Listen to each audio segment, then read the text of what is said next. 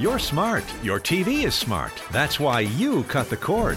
But you need one more thing. Alaska's news source. Watch live or when it's convenient for you. Here's how. Just search Alaska's news source on Roku, Apple TV, Amazon Fire, or Android TV. Install and enjoy. It's completely free and has everything you need in one spot. Breaking news, statewide weather, in depth investigations. Start streaming Alaska's news source live today. You're watching Alaska's news source. Good evening and welcome. We have breaking news on a now confirmed hit and run. Earlier this morning, Anchorage police found an adult male dead lying in the southbound lanes of the Old Seward Highway near an Industry Way. Observations made at the scene indicated the man may have been the victim of a hit and run collision. Later this morning, the suspect, 29 year old Martin Hadley, was arrested at a residence where he had shown up during a follow up investigation. Upon noticing Hadley's impairment, he was issued a sobriety test, which he failed.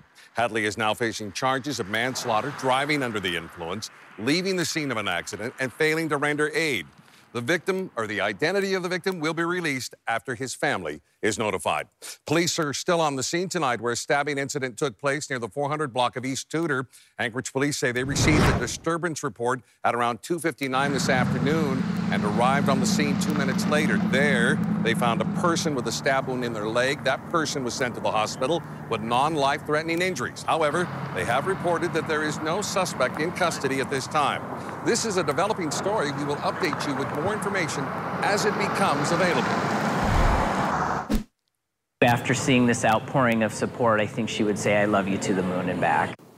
The Eagle River High School gym was full of people who were inspired by and loved by a nurse and mom who went missing in icy waters in that community over the Christmas weekend last year. Amanda Richmond Rogers was honored and remembered by her close family and crowds of friends, former coworkers, and former patients today at her memorial and celebration of life.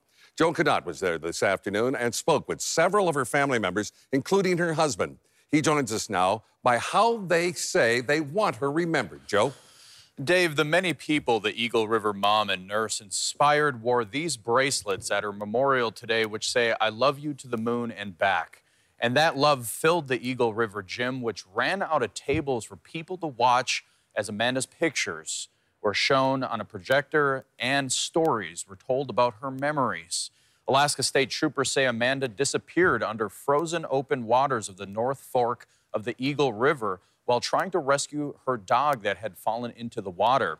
This spurred a multi day search by drone, helicopter, divers, canine teams, sonar, and remotely operated vehicles.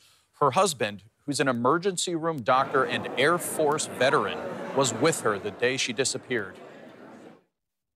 I hear most describe her as she just was such a beautiful person, a light, and just so happy. You couldn't help but be happy when she was around. Amanda's body has not been recovered. I'll share some of the memories shared by her children from today's memorial and how she was honored as a nurse and someone who cared for infants with terminal illness. Those stories and much more when you see me again tonight at 10. Thank you, Joe, for that report tonight. On this first weekend of Iditarod, the dogs didn't seem to mind the temperatures, but how are we humans going to fare with what's ahead? Meteorologist Christina Campbell joins us with a first look at the weather. And Dave, uh, the clouds moved in just as scheduled, but good news, the winds have died down. So that took a bite out of the wind chill. Right now, our temperatures are into the 20s across the metro area. 21 at Campbell Creek, 20 elsewhere. And the south central regions look pretty good, although you may have noticed uh, those clouds moving back in and some light snow uh, just around the Kenai area and over Prince William Sound. Still some areas of sunshine for a few spots, but the wind chills have really gone down. Homer uh, feeling the, the regular temperature right now as our winds have eased up. Here's a look at the highs so far into the teens and 20s for most areas, except for those inland like Glennallen. Now, as we look ahead, we are going to see the chances of snow increase over the next couple of days as our weather pattern is definitely changing. We're seeing that high pressure move out over Canada and all the low pressure systems move back in. So we have more active weather. So cloudy skies move back in.